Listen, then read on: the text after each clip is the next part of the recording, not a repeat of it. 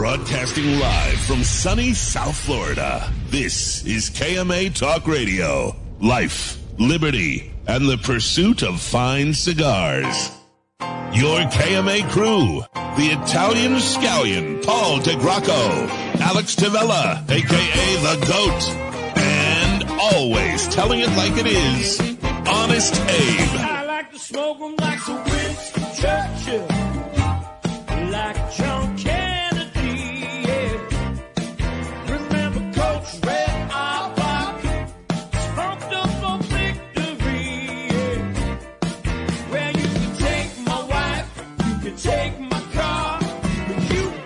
take my big cigar. My cigar.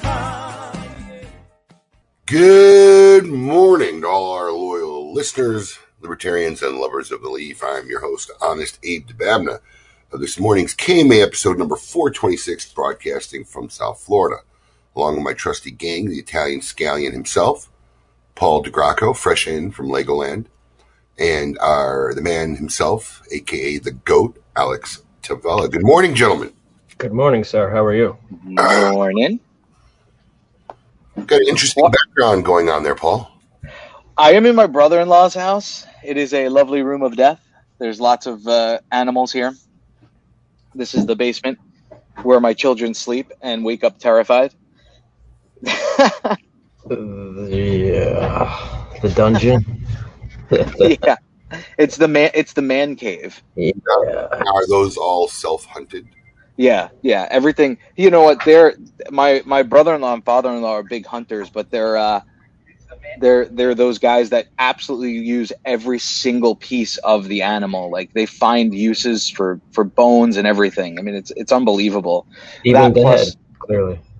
Well, they take uh, you know the stuff out of it. They make dog food out of uh, the meat that isn't you know consumable to humans as well. And they obviously they keep the the uh, what do you call it the pelt the fur, and they they mount some of them. And while they were out hunting, you went to Legoland. No, he went with us to Legoland. There's Oh. a new Legoland here in New York that uh, we were planning a trip to for for all the kids to go to. Have you great. ever you ever gone with them hunting? Ah, you're a funny guy. Just curious, maybe you know. I have I have not. I'm not against it. I mean, listen, I eat I eat the meat. I love venison and I love wild turkey. We had uh, wild turkey burgers for dinner the other night, and I I, I love I love all of the meat. I've And I trust- hunting either. I trust the food that they that they prepare way more than I trust what comes from the supermarket. In all honesty, I mean they're meticulous about how they treat the meat and take care of it. So, um, Yep. You ever been hunting, Gabe? gotta he had to have. No, never shot, never shot at a live thing. Wow, that surprises me. And honestly, I had I had zero interest. Yeah, me too. Though I will share with you a funny Me story. three. Please do. Early early on in my career, um, you know, trying to figure out how to get out there and you know become known. I was looking at a lot of my mentors, and one of them was like Lew Rothman, who had a phenomenal story of you know obviously climbing Mount Kilimanjaro. You know, and um, you know, God rest his soul. You know, my partner Harry Hersey Jr. was a big huntsman. Uh, he had an office. Who my wife used to work for him before we even started dating. Um, he had a big office. I'd say it was roughly four thousand square feet, maybe bigger. Um, he had a walk-in humidor in that office. Wait, his private his private office was Yeah. four thousand square feet. Yeah, Wow, because that's awesome. because in that office was like every animal he had ever hunted on Oh wow, and whatnot. He had this one. He had this one. Um, it was probably the most amazing piece I ever saw. It was two lions that him and his wife had hunted, and the way they had mounted mounted these animals was one lion was on its back paws, standing straight up in the air with its two front paws reaching out like this. So it was on two legs, and the other one they propped like as if it was coming down, jumping off a cliff and its two front paws were on the shoulders of the lion on its back paws, and its legs were straight up in the air. It was like the most amazing piece I ever saw. It was like a live, still of a moment maybe in the wild. And um, he had like literally everything: elephants, bears. Um, he had a lot of close calls. You know, he used to Oh share- wow. yeah. So you know, one day I thought, I said, you know, Lew's got this great story. So maybe I should go on safari with you once, and you know, see if I can like like you know, hunt a rhino or something. You know, have a good story to talk about. You know, he's like, yeah, okay, sure. I'm like, really? He's like, yeah. You know, first you got to probably pay the camp. I think like twenty five or thirty thousand dollars for every like five days or whatever it is. Right. And then he's like, if you're lucky enough to actually find one and hunt one and shoot it, it's probably another hundred thousand, you know, to, to be able to shoot it, you know, and that's not even getting it mounted or whatever. Yeah. So I'm like, okay, plan B. Yeah. I just admire yours. Yeah. Plan B. But yeah, he, he was a big hunter. I mean, like he, he, was, he was a ranchman. He had his own ranch. And, uh, in fact, his ranch was, he had permission from Roy Rogers himself. He had a big picture out in the ranch of him and Roy Rogers because he called it Happy Trails Ranch. Yes, yes, that's Yeah. correct. Wow, that's pretty cool. Yep. He used to have a great, uh, I used to do a lot of trap, trap and skeet shooting. And, um, he had a great, like, uh, it, it was, it would be a golf course of traps, right? So you would drive these three wheelers or four wheelers from station to station on his property. And he had some in the trees, some from the lake shooting straight up. And you would just go around his whole property, you know, shooting. It was, it was a great time. It was a great time. Wow. Yeah. I, I didn't know that he was a hunter. Oh, huge. Him and his wife both. I mean, just just big and, and big game hunting too, not just like, you know, deer and elk and whatever. I mean, he told me a story about a black bear where, you know, the first one didn't the first shot it, he got caught off guard. and It surprised him and, and it was close. And the first shot knocked him on his on his ass. And he barely had enough time to get a second round in to stop the bear. I mean, it was, yeah, oh he- my god. yeah, he had some great stories. And then he'd go out and do it again. He was, he was a great guy. Great guy. He just a man's man, men of men, really. Yeah, I never got the chance to meet him, but just knowing Harry, what is Harry? Harry the third. The third, Trey, Yeah, I mean, I can just see that, and they're outdoorsmen, and you know, just as Harry is just as content on a farm or fixing something as he is, you know. That was his dad, though, right? I mean, he, Right, he I- mowed I his mean, own lawn, right? As- I mean, acres of property, mowed his own lawn, right? mowed his own ranch. Not his own Yeah. lawn, Right. Uh, his own ranch. but yeah. Alex, we got questions. Everybody want to know how uh, Sonny is doing, as you want to make sure people call him Sonny. He's uh he's doing okay, man. He's he's sleeping fairly well. Um, thank God. You know, it hasn't been too bad. Uh, he's putting in four hours of sleep. So That's I- good. yeah, that that's good. But uh, so far, so good, man. Everything's okay. Um, I don't know. There's a new. I, I guess it's new because with with Carmine, it got done at the hospital. I know Abe has a horror story, but this time, um, I had to wait a week for him to get circumcised, which like kind of sucks. Like I'd much rather just get it all out the way, Yeah. get it done. I You know, he- would- he's okay now, but you know it's a it's a shitty. It was a shitty. They two don't days. do it in the hospital now. They don't do it in the at the doctor's yeah. office. I, I thought they always did it at birth, right when the baby was born. right. No, it's a it's a money thing, I believe. I think so in all too. honesty, Well, either way, nothing covers it. It- Insurance doesn't cover it. So Yeah. But yeah. So we had a rough What do, they, Wednesday. what do they consider it? Cosmetic surgery? it is cosmetic surgery. Yeah. Yep. Yeah, you have to pay outright for it. But um, no, other than that, everything is good. You know, everybody's okay. Mercer's okay. Baby's doing good. They're out and about a little bit. Abe, you got to see him yesterday, so And and he is the spitting image of Winston Churchill. he's he's Winston Churchill. I don't. I I don't. mean, I really, don't I told know. You go buy a little top hat. Find a little, Seriously. I like, mean, he, he, like a mannequin top hat for him. 'cause He literally is a spitting image of Winston Churchill. my my. I, I, my I didn't think about that, but I can see that now. Actually, oh Yeah, no, dude, looking at the Winston pictures, Churchill. I, yeah, I don't know what happened. more so even in real life. Yeah, that's funny. Yeah, yeah. We we had a 80 year old Englishman. that's great. How's Carmine adjusting? Carmine is adjusting great, man. He really is, and I'm I'm really glad because it was something I was a little worried about. Even though Carmine was all jacked up for for a brother, I mean, you know, five years of Carmine was the show, and it was only Yeah. about Carmine. But um, no, man, he's taken to it. He uh, he doesn't even call him by any name other than my brother, my brother, my brother, my brother. So yeah, he's all about it. You know, he's, He's uh, probably happy to get you off his back. He got something else to entertain you yeah, guys yeah. a little bit. I left this morning and they were they were watching uh, Teen Titans together. You know, Nice. that, that's a common fixation with um, only kids early on. I was, I was infatuated with having a brother little. Had I known what I was going to get, I might have not been so excited. But um, you know, literally, my mom would, dad would say, "What do you want for your birthday?" I was like, "I want a baby brother and one that could walk and talk." And right. I see that with some of my young kids' siblings who don't have brothers. It's, I think it's just a, a natural, uh, especially when they see other kids with siblings. You know, I think it's a natural thing. So good, good on Carmine. Good on him. Yeah, Yeah, that's pretty enjoying the great. ride. It's How tight my, my kids were born so close together that it'll never that'll never really be an issue. But Right. Right. my, That's what my fear is they're gonna fight uh, insanely. I'm sure. I mean, but my brother and I were eight years apart, but we fought every day, all day. I mean, our uh, my childhood. I was never a fan of my brother until later So- in life. basically you mean you got your ass kicked on a regular basis. Yeah. Oh yeah. They fought. Okay. It's Ru- just- rug burns where my skin bubbled up, and I mean, he used to beat the living shit out of me. I like this guy. Yeah, you probably would like my brother. yeah, my kind of guy. not a not a big cigar smoker, but he uh, when my grandfather died, who was the cigar smoker in the family, we did share a cigar together. He's like, "All right, this isn't so bad." I was like, "See, How much of a cigar guy were you before KMA, Paul? I smoked I, like I didn't smoke the, any of the boutique stuff. Like I, I mean, I did like You ever go out and like buy a cigar?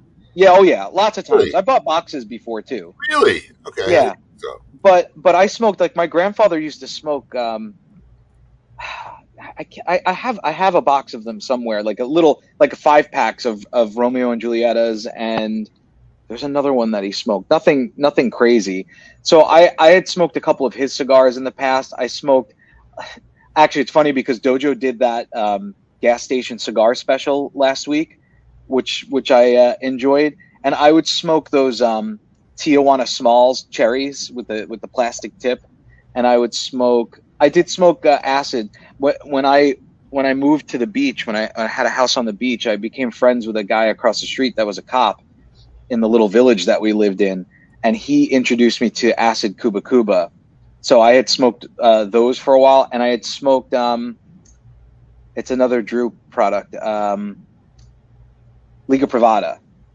I had smoked and I enjoyed. It was Uh, strong what- for me. Like it was definitely. Drew products. Well, let me see. Which one was it? That vague Drew product I can. Oh, yeah. it wasn't vague. I just I, I was trying to remember the name of the cigar, but that was a cigar that like when we would go out like for a big steak dinner and the guys would smoke cigars out on the porch of this steakhouse up there, we would I would smoke one of those.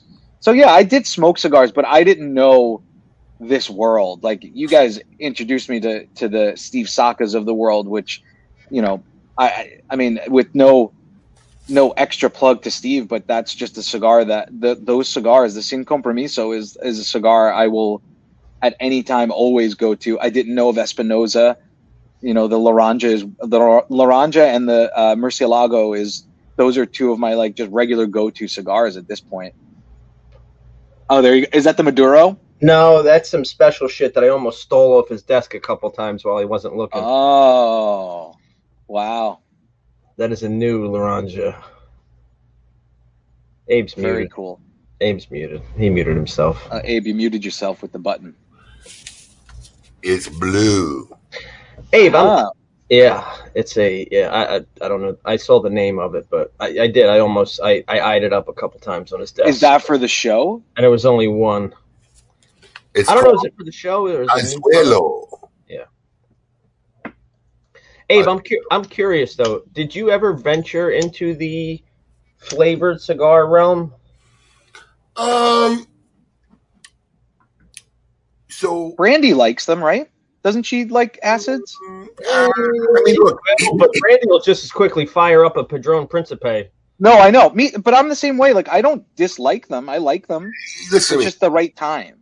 I, I don't do any of the flavors like cherry, rum, vanilla. I don't do any of that. Um, when I remember when I met Jonathan Drew and the gang, they didn't have anything other than acid. That's Right. what they're Right. selling.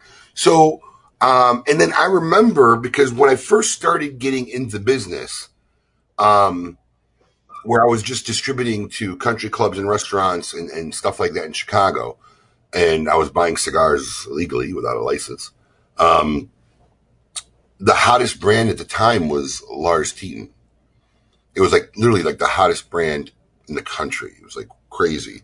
And um, so when acid came out, I was naturally prone to try it because I smoked some of Lars' stuff. And of course, being just getting into cigar smoking was such a unique thing.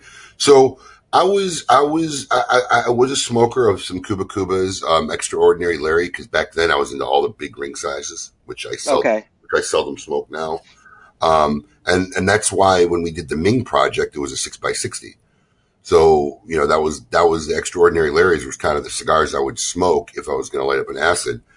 Um, so yeah, I, I have, I, I, I could smoke an acid. I would smoke an acid, you know, if someone offered me one, whatever. But as far as normal flavors or stuff like that, eh, nah.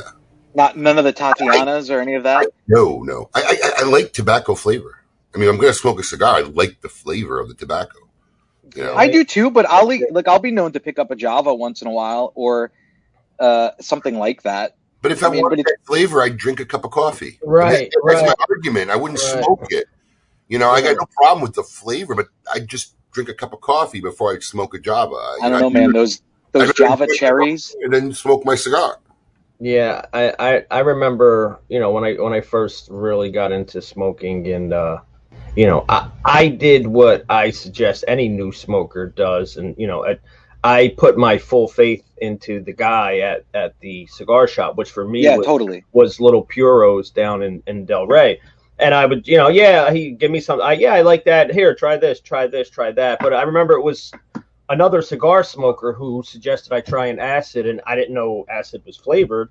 And I bought it and I took it home and not realizing what it was. I, uh, you know, not that it was a bad cigar. I didn't like it, but it just I'm like, I know I kind of enjoy that tobacco flavor rather than Took you off guard. yeah, and it just wasn't for me. You know, I'm, the infused thing isn't really for me. The flavor thing isn't for me. I kind of feel like Abe's. You know, if I want if I want a cherry flavor, I'll eat some cherries. I, it's funny. I I uh, used to work with our old CFO at the company I work at. He was a diehard cigar guy, and I actually, Abe, you may have met him once or twice because he used to frequent the Boynton store. He said he had met you. I mean, everybody says that, but he uh, during the day he was exclusively blondies, and he would smoke seven of them a day. But then at night he would, I mean, he would move on to like he he liked uh, a lot of Saka cigars. He liked um, is it the Tabernacle from Nick Melillo? He he enjoyed those, but it was funny because during the day only he would never smoke any other cigar but a blondie during the day because I think partially because it would last for his walk. We had a park there, so when he would take his breaks, he would take a walk around the park, and that was enough time for him to smoke a blondie. But uh, he was big into both both types of cigars. I mean, to each his own. That people there's most of the time I see it's divided though.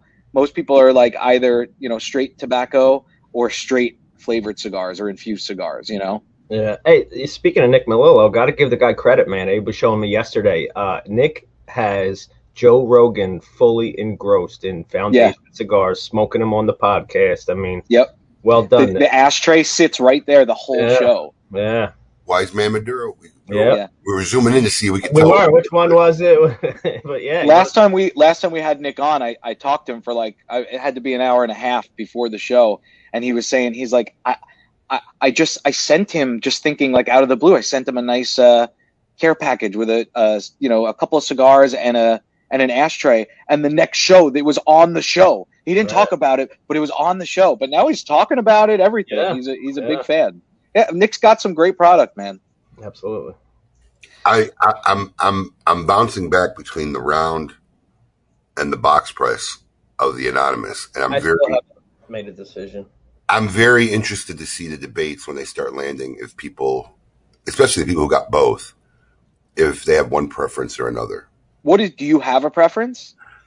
My gut and my mind wants to tell me box press. Right, me too. is I where would I'm say at. box press. because that's originally how we ordered them. We Yeah. wanted box press. We told them they just made rounds and send it to us for us to try, and then we couldn't make a decision. But when I smoke around, as I'm smoking now, I say, "Oh."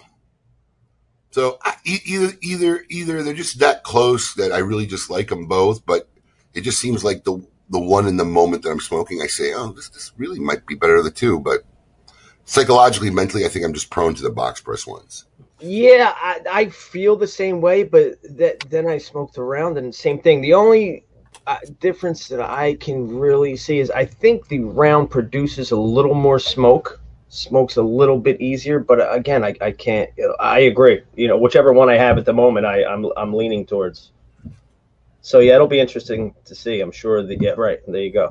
I'm going back and forth. Oh wow. Did they ship? Yeah, Yeah, pretty much, pretty much. Unless there was a there was a additional product that they were waiting on a transfer or something, they pretty much all went out. Um, also, I got to do big big thanks to my brother Matt Booth, who hooked me up with some man size bracelets. Finally, Oh, look at that. That probably would fit around my neck. custom made them. So I thank you, brother. I appreciate it. Bracelets for Abe or necklaces for Paul and I. That, right? Yeah. Room101.com. Check out their jewelry. He's got some cool cool new stuff coming up actually that he did like a an email about a couple weeks ago. A new line that's coming out. So he's Nice. got some good stuff, man. I, that's the. I, I'm probably the only one in the world that when I meet when I see Matt Booth in person, we geek out about uh, jewelry stuff like you know semi precious stones and the types of stuff that he uses because he uses some not not uh, I don't know what the word is, but he uses stuff that a lot of people don't use in men's jewelry. So, and when I worked at Tiffany, I got to work with a lot of rare semi precious stones that you don't really see a lot, and he uses a lot of that stuff. So it's it's cool to see. Well, we got a jam packed show today. We do. started. We got a couple guests, but before we get into our meet your maker segment, we have an old friend ready to come on. Um, and Paul, why don't you go ahead and introduce them because they're going to give us a legislative update, which we haven't had for a long time. So here today we have an, a legislative update with our friend Glynn Loope and Joshua Habursky from the PCA. Gentlemen, welcome to the show. How you guys doing? How you doing, guys? What's up, Good. KMA crew? What's up? How's it going? Good to see you again on KMA, Glynn. Good to be back. All right, so shoot, tell us what what where where you you reached out to us. You wanted to give our fans an update before the upcoming PCA show. What is going on? Well, we're at the tail end of the state legislative season, and it's been a vibrant, incredible legislative season for the states. We thought, in light of all the big ticket government items that, that the country has confronted during COVID, that there would be this this deep box of, of tax increase legislation across the country, and that simply didn't materialize, at least not now. What did materialize is a host of legislation that would grant local control, local taxing authority, local regulatory authority from the states to localities. Unfortunately, that legislation didn't get through in a host of states like Oregon and Kentucky and Tennessee. Uh, but there's still pending tax increases in, in Massachusetts.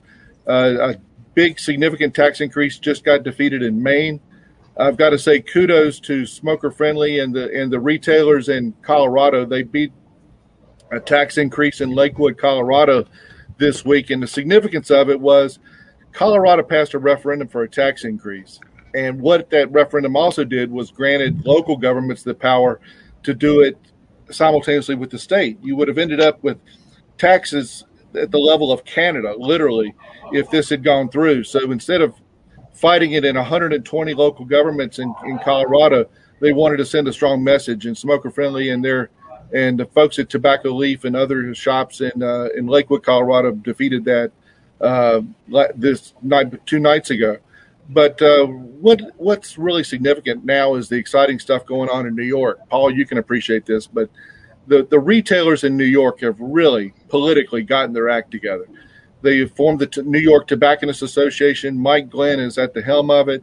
They've got an active, engaged board, and really, here's the significance of it the governor took their OTP to 75%, which is just a death nail to, to cigar shops in the state of New York. They reached out across the aisle. They got Democratic sponsors. They got legislation introduced for a 50 cent tax cap. They've got great bipartisan momentum behind it, and they put in a bill there in New York to allow cigar shops to have a, a on-premises liquor license. So Wow. two two very positive pieces of legislation that have been introduced in New York, and they're really looking at the long game there. They're saying, listen, let's lay the groundwork in 2021. If it doesn't get through this session, we're we're going to carry this thing through to 2022. And they've got some strong Democratic leadership in the in the Assembly and Senate uh, sponsoring those bills. So they've really done. Uh, uh, it's really a great political case study. That's But- huge. That's You- huge it- here. It really is. It really is. And It- it- I, and I just give credit to the local leadership. And as these uh, state legislations adjourn, we are uh, we produce two new resources on premiumcigars.org. Um, all the state legislative victories, so you can see what has been achieved over the, the past few months, and specifically a list of the top 20 federal and state issues that are going on in premium cigar policy.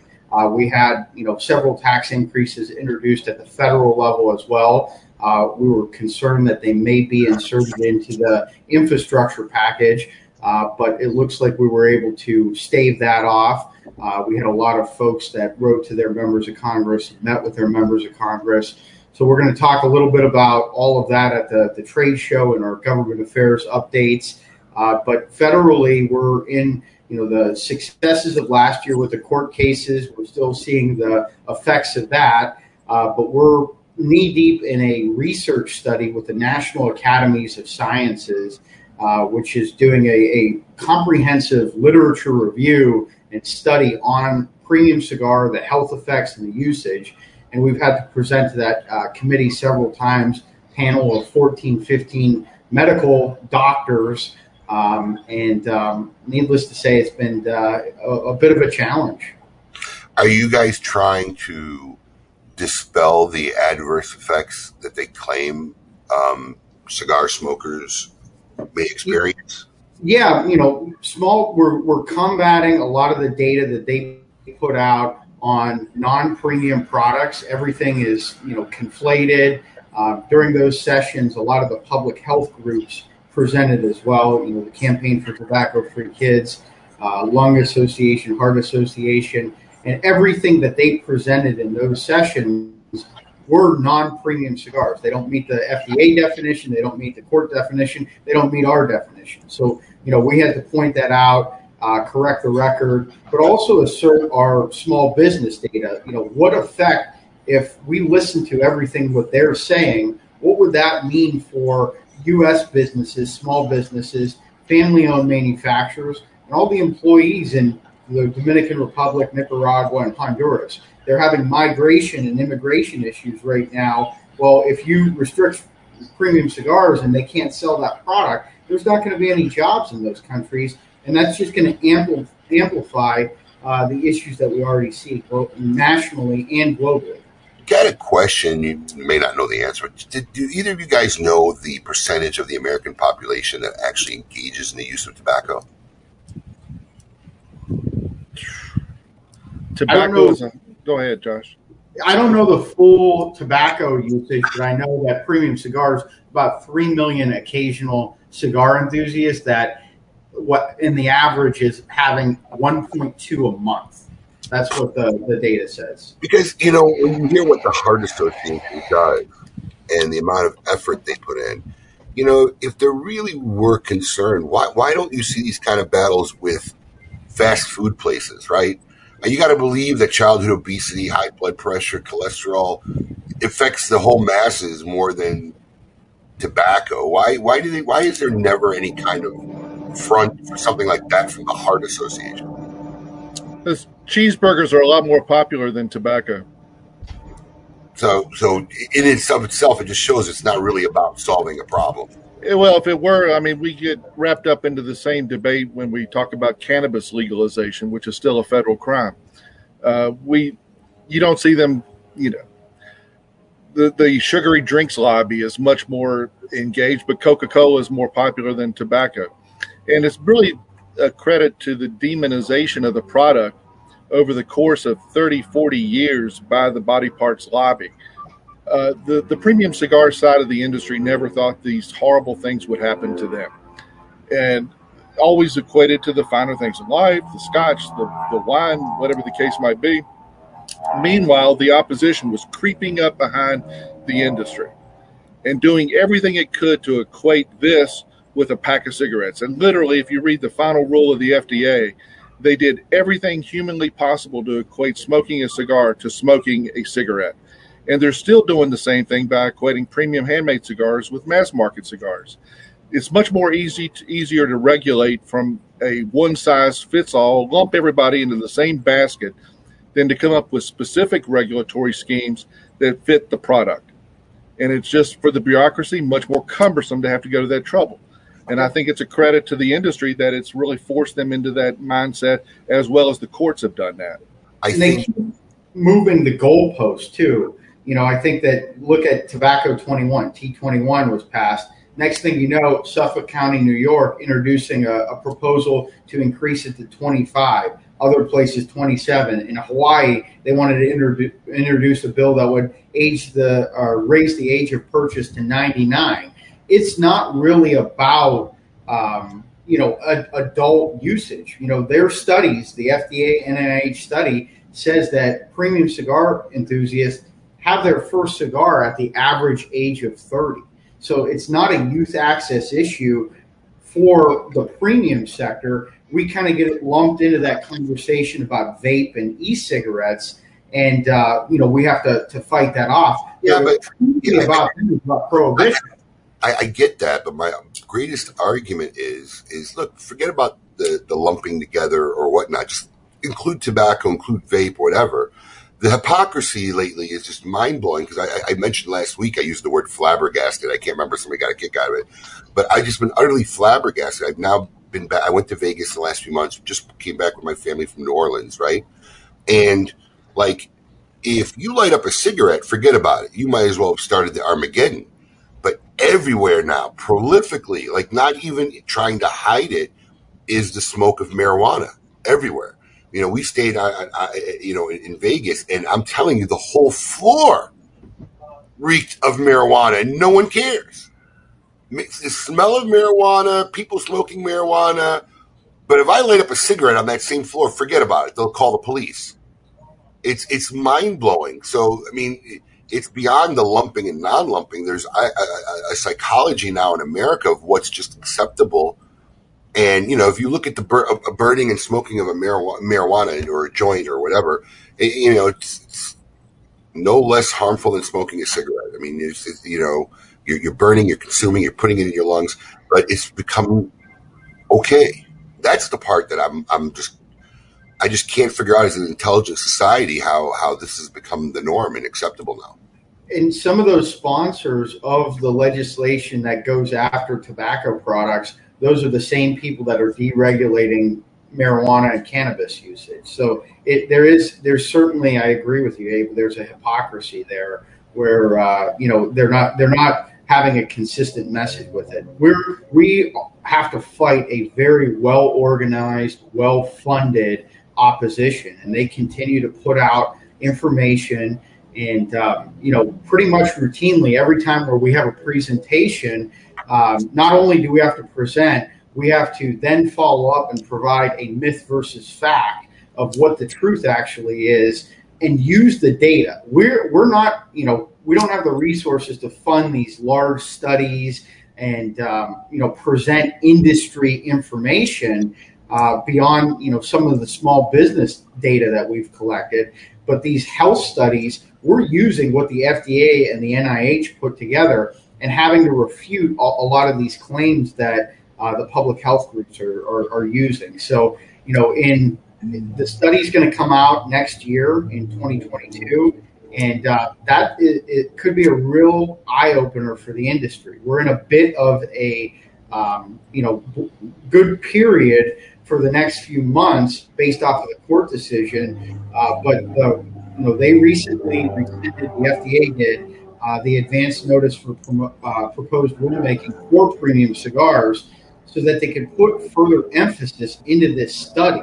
So this right now federally is uh, our, our, you know, North Star. We have to really follow this uh, through and through because it could lead to a lot of problems for the industry. So if anybody's watching or, or, or seeing the show right now or seeing in the future, where can they go to get an update on what may be going on, not just on the federal level, but maybe locally, you know, in their hometown, home state? Cigaraction.org. Cigaraction.org is the PCA website for all things grassroots. We hope consumers will sign up there to re- receive updates on their what's going on in, in their respective state capitals, major local metropolitan issues, what's going on at the federal level, position papers that are one pagers that are easily digestible and able to be shared with with elected officials on everything from flavors to public health impact. Uh, it's it's all right there and, and very easy for the consumer to use. Well, gentlemen, thank you so much for taking your time this Saturday morning and coming up and informing all our fans and listeners on what's going on. And I'm pretty sure we'll probably see you guys in about a week. Yeah, Thank looking you. forward to it. We'll see you guys in Vegas. Take care. Thanks, guys. Appreciate it. guys. I, I, Huh. think I think we got Josh this morning before he had time to to fix his hair. he had some wild thing going on over there. I, I, don't miss those, those mornings, you know. Uh, that's true. It's nice just waking up and just being. Right? Well, that All right. Seems like they're still fighting the good fight, which You know, I didn't know that about New York either. You know, the big thing here was that if there was a if there's a cigar shop that has a liquor license, it's from like 50 years ago and it's grandfathered in. None of these places can serve alcohol. well, You Right. can't have a liquor license and a tobacco license. So if something like that passes, that would I mean, we could have like a, you know, like your type of place up here, Abe. There's really nothing like what you have up here. There's there's one or two in Manhattan that that have liquor licenses, but it's not it's nothing like what, you know, like your Boynton store or the or the West Palm Beach store. Joshua responded. Oh, I didn't see him. Here we go. It's too early. It's too early, Josh. I don't go till Thursday night. Let it all grow out till Thursday. Get clean, cleaned up right before the show. I don't have had bad hair days, but I have bad beard days now. yeah. Just gets all scraggly. All right. Well, that being said, we got a, a little bit before the break. Let's introduce our uh, our key guest today. Got an interesting story and what went on. He's been in our industry for a long time, uh, representing many many well known companies. And uh, right before COVID, there was an interesting story that broke. We tried to reach out to him back then, and he couldn't really discuss it. And uh, he was kind enough to reach out to me last week, telling me it's all over. And I just thought it'd be awesome to get him on the show, get him on the show, and tell a story. So let's hit our meet your maker segment, Paul. I want all of you to get up out of your chairs. I want you to get up right now and go to the window, open it, and stick your head out and yell. It's time to meet your maker.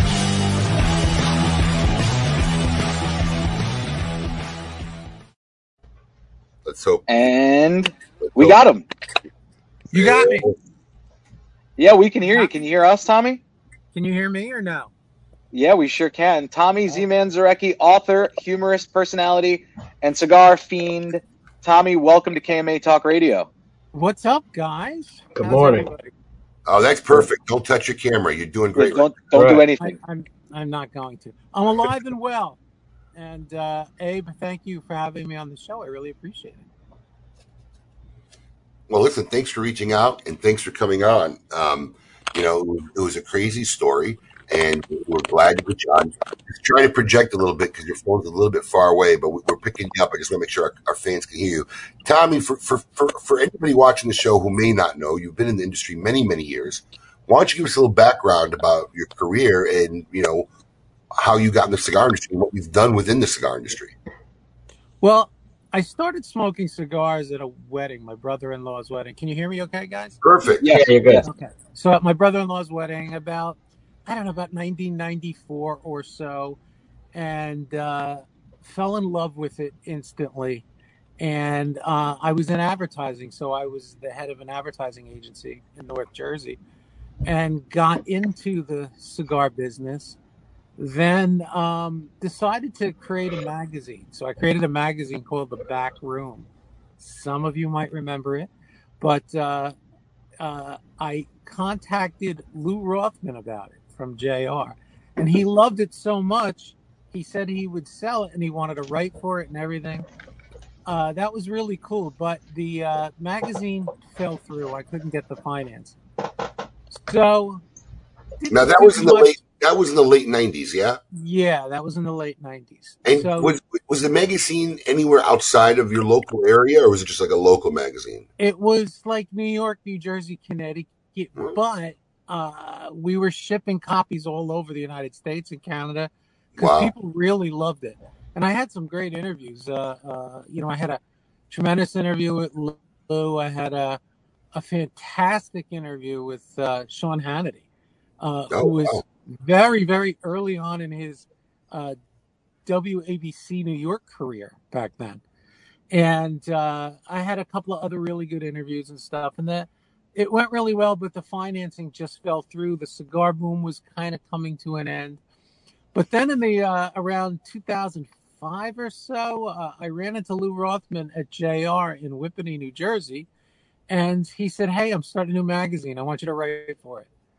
Because he always loved my writing. I don't know why. Well, actually, I do know why. He thought my he thought my writing style was similar to his, and the most similar to his of anybody else.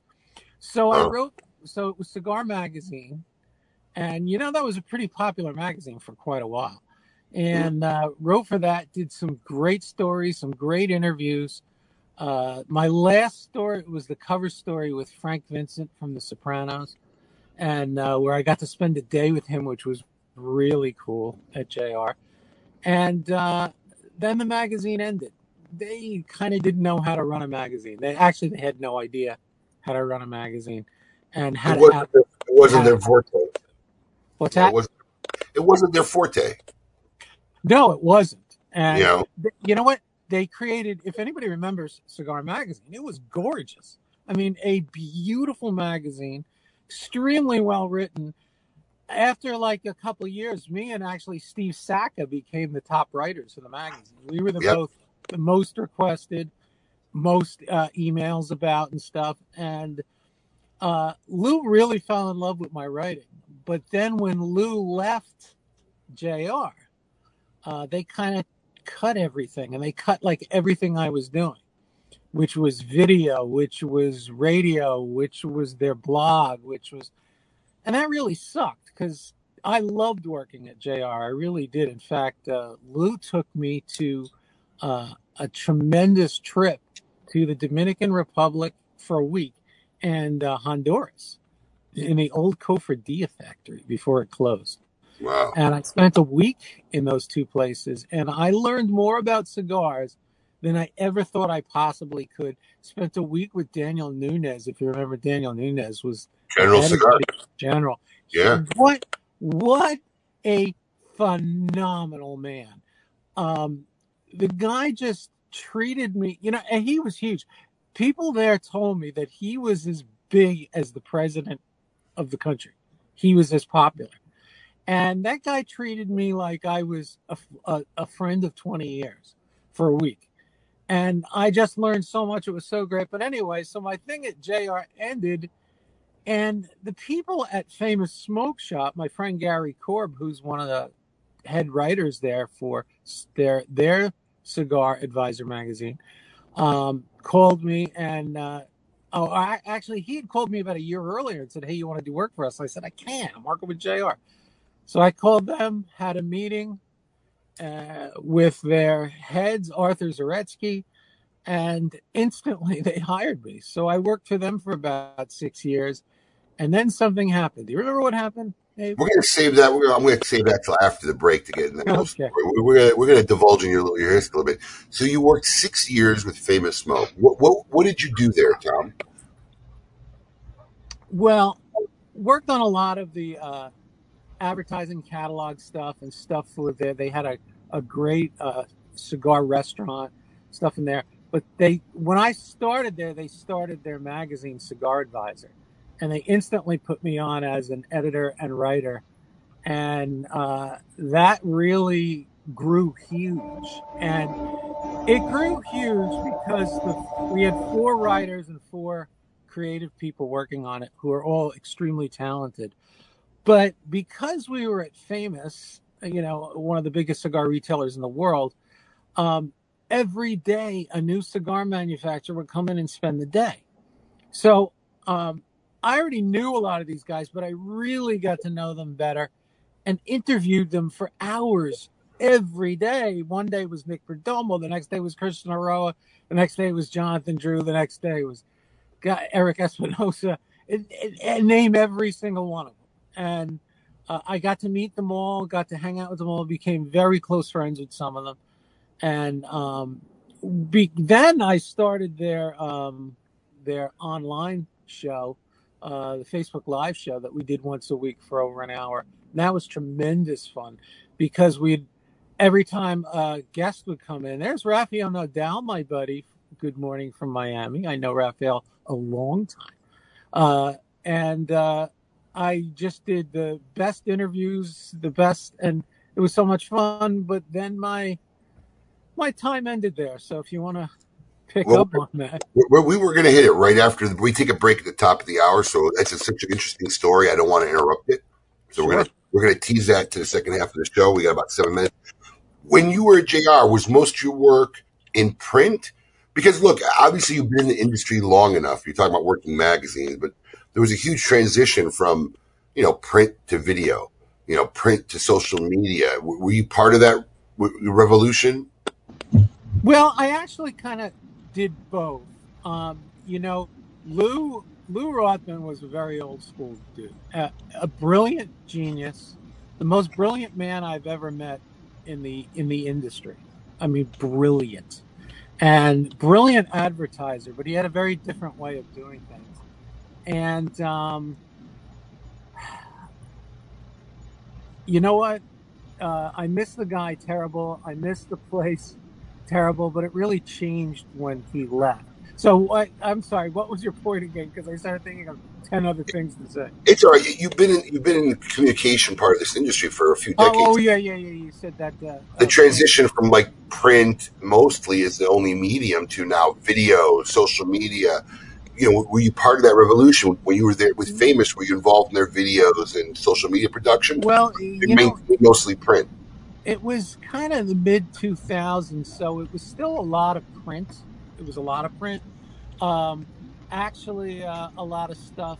But yeah, then I started doing more online stuff. But I started doing stuff for their catalog, stories, and uh, they wanted me to do fun and funny stories. I had columns, um, amongst other things I was doing. I was doing their daily email for them. Uh, every day I wrote an email, which was a story, and that was not easy to do, but it was kind of pretty cool.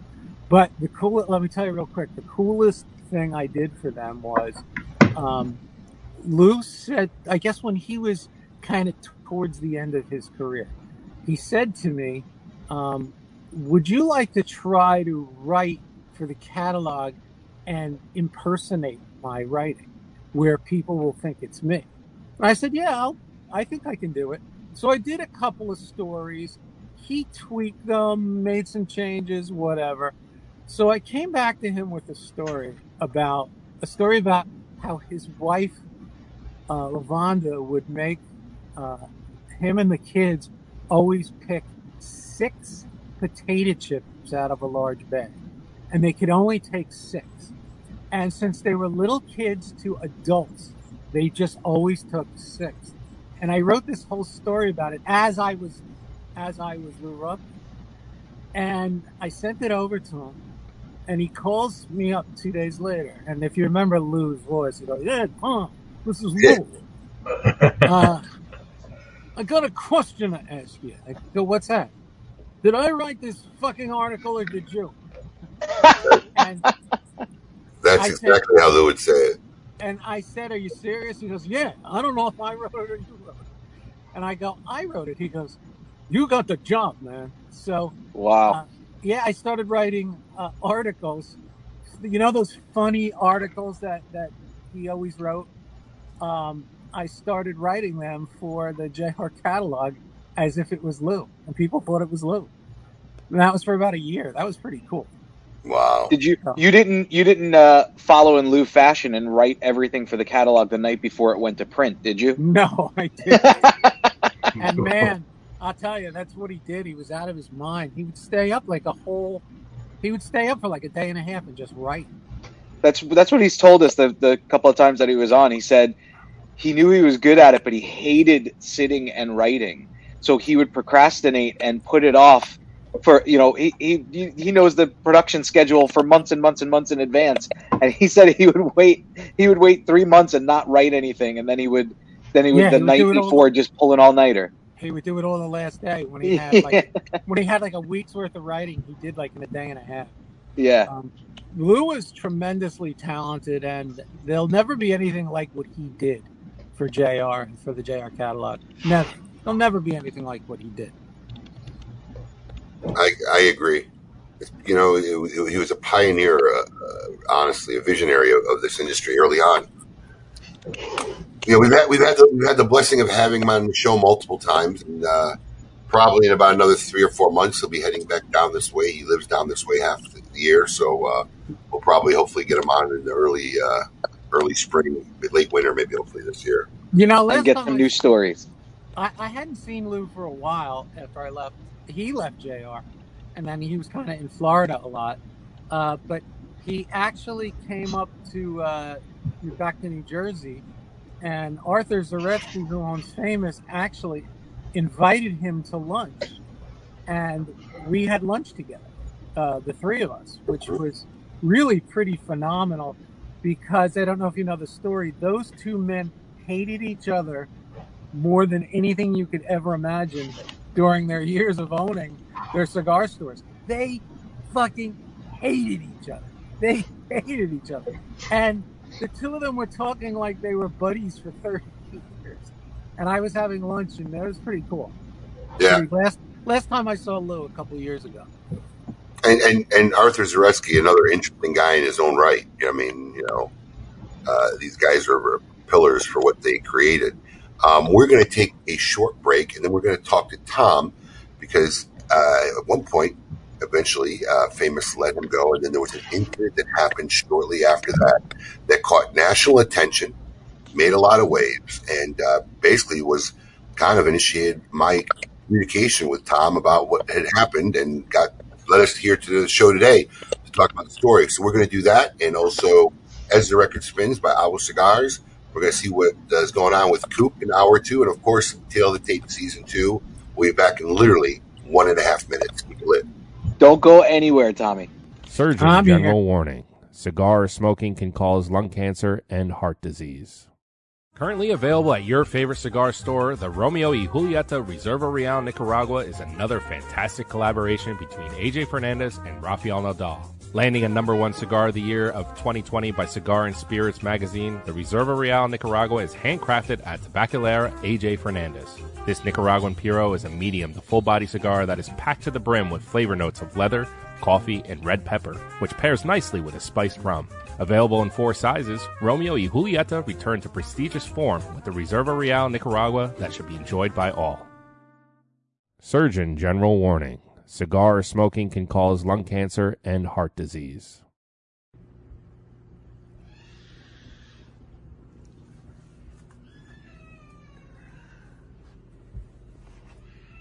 Oh, hi. Staying at my brother in law's house. Me, the kids, and the dogs. But, um, you know, it doesn't really matter where you are or to each his own with whatever you're surrounded by because you can enjoy your favorite things wherever you go, like Bonner Private Wines. Now, this Malbec is an Argentinian Malbec that's almost as rare as this common Eider right here. You see, it's uh, it's grown in a uh, vineyard that is 8,950 feet in the air. It's part of a sampler pack that Bonner Private Wines offers KMA listeners. All you have to do is go to kmawines.com and you can get a three bottle sampler for a great price. We give you a discount from KMA and they'll also discount the shipping for you. So uh, check it out, kmawines.com. And uh, before the show starts up again, I'm going to talk to this very rare, beautiful specimen of a bird and finish up my Bonner Private Wines. Keep it lit.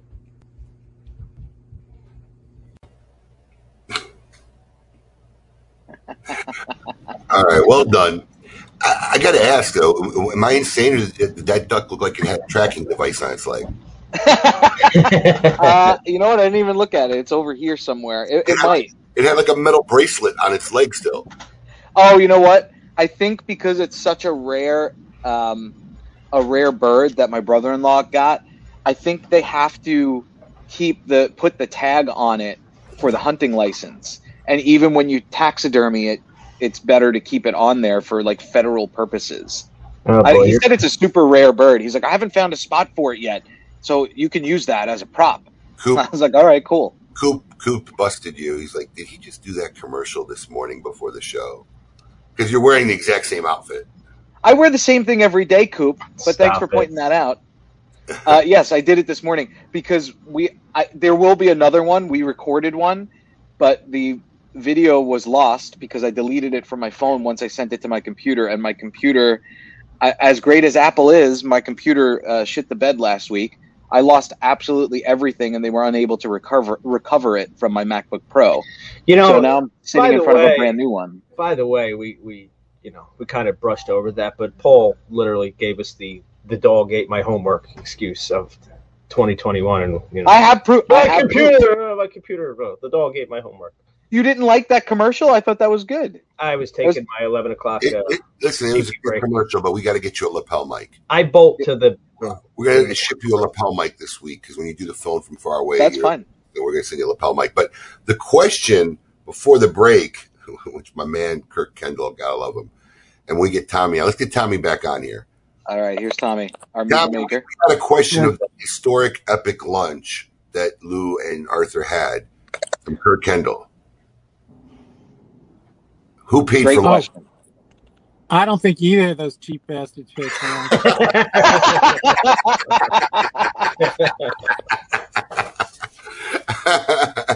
I think it was me. So I think it was me. no, actually, actually, I'll tell you this. Uh, Lew, everybody thought he was like a cheap, crazy guy, and it was quite the opposite. He wasn't. He was uh, uh, very giving, very wonderful guy, uh, but it could also rip you to shreds in two seconds flat and make you feel like a two-year-old crying, and then five minutes later, he's the nicest guy in the whole world. So interesting. Lew Lew- fights Lew fights. Lew fights me for a check every time we go to lunch. Like, like literally, like won't just say I won't say I got it. and He'll say okay ever. He fights me a check. He comes to town. He will message me in advance because he smokes True Blue cigarettes, which Yeah, it's I, like I, it's fine. I always know when Lew's coming because somebody's out on a mission. Yeah, I send. I, I, I literally do. I send an Yeah. employee out on a mission to find True Blue cigarettes wherever they can find them because it's not a common brand to find. So we end up getting a few cartons for him before he comes to town, so you don't have to waste a month looking for them. Well, And he uh, rarely smokes cigars. In fact, do you guys know what his favorite cigar is? Don Don uh, the the uh, oh, Don Diego. What was it? The La Privada. It was like a Lonsdale. Uh, that's what he smoked. That was it. He knew a lot about cigars, but didn't Right. really smoke them much. but yeah, so um, and he and he fights me every time when he comes. Like I just just take cigarettes, so don't worry about it. He, he fights me every time. So he he's he did he doesn't really have alligator arms, but I, I think with those two it would have been more of a pride thing who would pick up the lunch. But obviously maybe it wasn't. so um, Yeah. before we get into the story that we brought you on the show about, I do have one little segment I got to run, Tom. It's from one of our sponsors, Avo Cigars. It's called As the Record Spins, and our friend Eddie Guerra from Avo has a question specifically for you this week. So let's run that intro, Paul.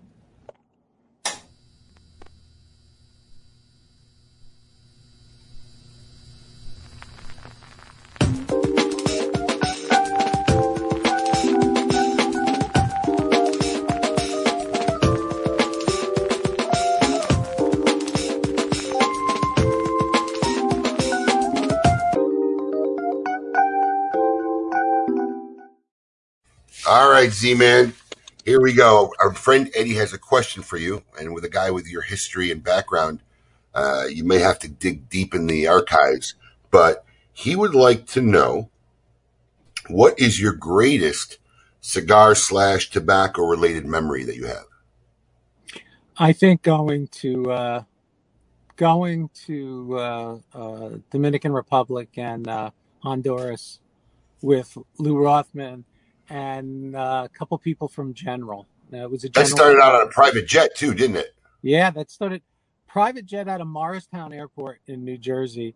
Uh, a six-person jet, which I had never been on. They fly at like forty thousand feet, which is like you know hundred degrees below zero. So one crack in the windshield and you're dead.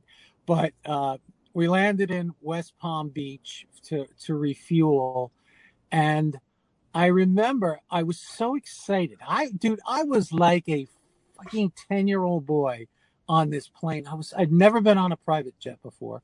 Um, taken a million flights, but never on a private jet, and it, it is a, a hell of an experience. I mean, you don't want to get on a regular plane again after you've been on a private jet.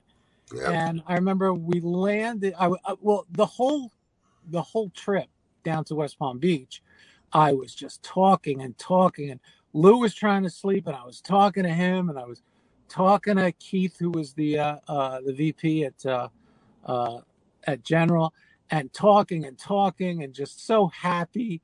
And when we landed, I called my wife and I said, "Hey, we landed." Blah blah blah. So I walked over to the group who was sitting on a bench, and I go, "Hey, everybody!" And Lew looks up and he goes, "Hey, Tom, we just took a vote for you to shut the fuck up the rest of the way." So that was my experience. So I kind of shut up the rest of the way, and then we went to uh, we flew to the Dominican Republic. We're treated like royalty. I mean, absolute royalty because of Lew Rothman. Uh, like I said, spent a week with Daniel Nunez, which was beyond spectacular. I was riding, we were riding in a Hummers uh, in the countryside of, uh, of uh, Honduras. And I was in the middle, and Lew was on my left, and, and Daniel was on my right for hours, just talking about actually everything but cigars. We talked about baseball because Daniel was a big Mets fan and Lew was a Yankee fan, and that caused uh, problems. But uh, uh, and then uh, the trip to Cofradia, which was like a couple of hours through the mountains. I mean, dude, right out of television, right out of a movie. Uh, mountain side roads and uh, you know, no villages, no stoplights, and finally you show up on this village that had uh, the Cofradia factory in it, and spent about three or four days there. And I'm telling you guys, I learned so, so, so much that I didn't know because when you experience uh, the cigar factory and meet the people firsthand and see all the tobacco and see every phase of it, and then we would dine in uh, uh, uh, where they actually had women that cooked for them, and we would dine on these big meals. And you know, I remember Daniel Nunez said, "Do you want lemonade?" And I go, "Sure." And he goes, "All right, the girls on the back picking it off the tree right now." That's what it was like, and uh, uh, that that was that. I tell you, I had a lot of. There's like 20 things I could probably name that um, was the best thing I remember about cigar industry, but that one changed me so much. I came back a completely different person, um, including the worst diarrhea for about two weeks that I ever had in my life.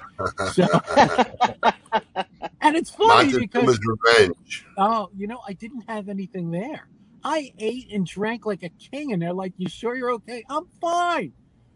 A day after I came home, oh my god, I shit for like a week. So sorry to bring that up, but that that It's all right. was that was amazing, and and I think to spend it with the guys I spent it with was, I mean, whoever's who's gonna get to do that. So that was very cool, and that's what was cool about Lew too. So Well, there you have it. As the record spins, Thomas Zarecki, thank you for your response. That being said, so uh, I believe the incident originally happened uh, early 2020. It was, it was you were you the, the, the what led up to this it was incident late happening was you actually got laid off. It was late Late 2019. 2019. Yeah, You had gotten laid off with a, a group of people from Famous at the time, correct? Yes. They let Uh, a bunch of you go, and I'll let you continue the story from here. What happened after that?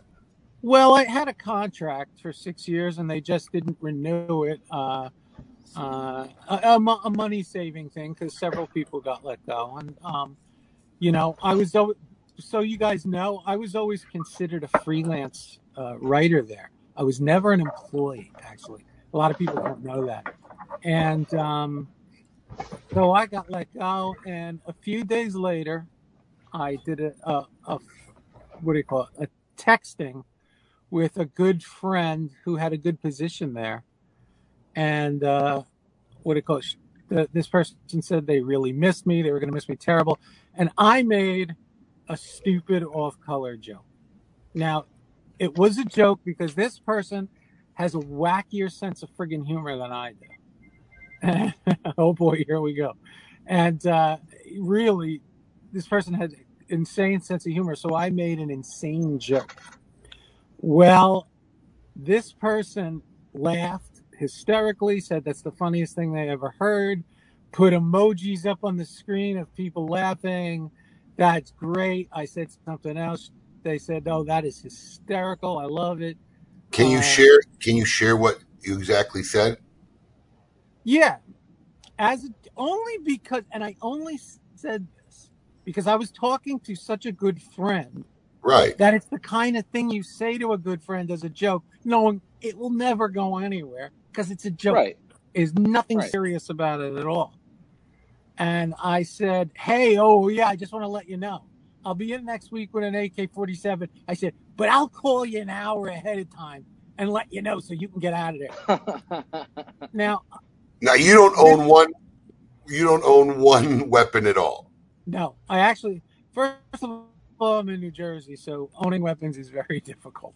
Uh, I, I, no, I do not own any guns. Um, I'm a gun. I believe in gun rights and Second Amendment, a hundred percent, totally for it. But I don't own anything because being in New Jersey, it's very difficult. The the laws are very very brutal here. Uh, I don't even know what an AK-47 looks like or sounds like. So, you know, and the person knew it was a joke. Well, that night at about 11:30 at night, I get a phone call and it's he says it's a guy that's one of the like the the captains at the police department from the town where uh, famous is and starts telling me you you said this thing on your phone today about uh you know about coming in and um uh shooting and uh, uh with an AK and I go what how the hell do you know this what I found out that the person that I texted that thought it was a big joke and laughed hysterically got second thoughts and ended up calling the police. Have you have you since then talked to that person? No.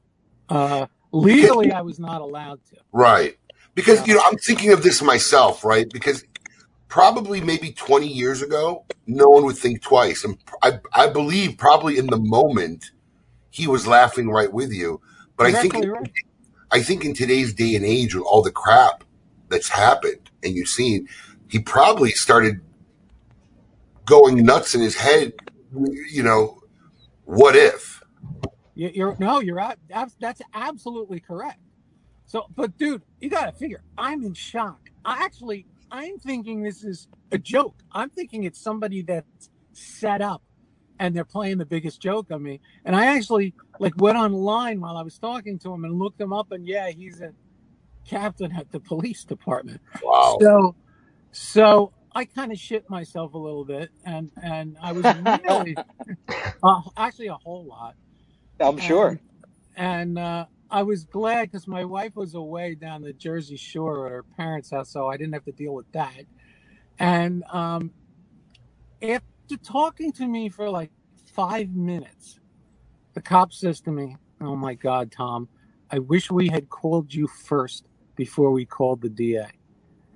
Meaning, I realize you're not guilty. It's obvious by what you're saying. And so he called me back two times within the next hour, so three times total. And he told me, no, the DA has an arrest warrant out for you. And I was like, what? You have to come in to the police station tomorrow here in Pennsylvania, which was about an hour and a half away. And we're going to arrest you and put you before a judge. And dude, guys, I never did anything, anything to get arrested. I made a joke to a friend who is the kind of friend you could joke like this to. Listen, I mean, in your in your defense of that statement, the whole expression "going postal" has become common, right? Right. How many times have you heard somebody say, "I'm going to go postal" or "He's going to go postal"? I mean, it's it, it's not even an uncommon joke. Right. You know, I mean, sad, but it, it's it's the fact. So so you have so the next morning you drive yourself down and you turn yourself in. Yeah, drove They down you, they, there. they, they cuffed you and put you in jail. Yeah, and actually, it was three cops. Two of them, when I told my story to, they like believed me right away because it's so obvious that this was all a mistake. One of the cops was a real prick and uh, wasn't cool to me at all. But uh, yeah, fucking nightmare is right. And it was, they actually drove me down to a, a, a place with a, a holding cell, put me in a cell for several hours as I and booked me and arraigned me, and I had to wait for a judge to show up on a uh, large uh, computer screen to hear what he had to say. So that all took about four hours, and I'm telling you, I I I'd never experienced anything like this in my life. I've never been arrested. I, I don't do bad things. Well, some things, but uh, those are sexual, and those are with, those are with women who enjoy. it. Careful, careful, Tom. You might end up getting a call at eleven thirty. I was gonna say. All right, I was gonna say. Careful. Yes, I know. See, don't, I don't learn, do I? Uh, Yeah, but, Care uh, Paul's already competed sending him emails for his uh the room he's in. So no, I, I I like ladies, so I'll stay away from that. Um, so basically, I was there for about four hours, and then finally, they told me the judge might not show, and you'll have to spend the weekend in jail. And I was like, you gotta be fucking kidding me! And you gotta realize, guys, I'm one thousand percent innocent. I didn't do anything. I I you know, I told a stupid joke to a friend that turned nightmarishly sour. And um, then uh, the judge came on, and he was a real bastard. I mean, an absolute prick to me, and was nasty and talked down to me and threatened me. And for like 10 minutes, I was like, I wanted to puke. And finally said he was going to let me go on reconnaissance and uh, uh, so they let me go and i had to wait for trial Which took And- how long? Because this is all probably during about- COVID. This is all during COVID now. well it was that was right before covid started that was late right. So you're waiting during COVID for a trial process. yeah so Cool. really actually it wasn't covid yet because i had my first trial process um, in january uh, i think it was january 6th of 2020 and so covid really wasn't big then or yet right? It wasn't big till like end of february march. And uh, uh, so i went to this i had a lawyer a law firm and everything that a friend of mine recommended from pennsylvania and the lawyer was great. And uh, we had a first a first date in court kind of like an arraignment kind of thing like so the cops are there that were on the arresting thing and uh, the judge and me and that's all that was in the room. And uh, also a local reporter which was annoying as hell. But uh, my lawyer asked them why do you have now let me get back a little bit. Uh, a magazine article i mean i'm sorry an online article came out about this. And then uh, who came out with it from the cigar world? Uh, came out with a huge uh, what's their names guys i'm it's slipping my head Half wheel.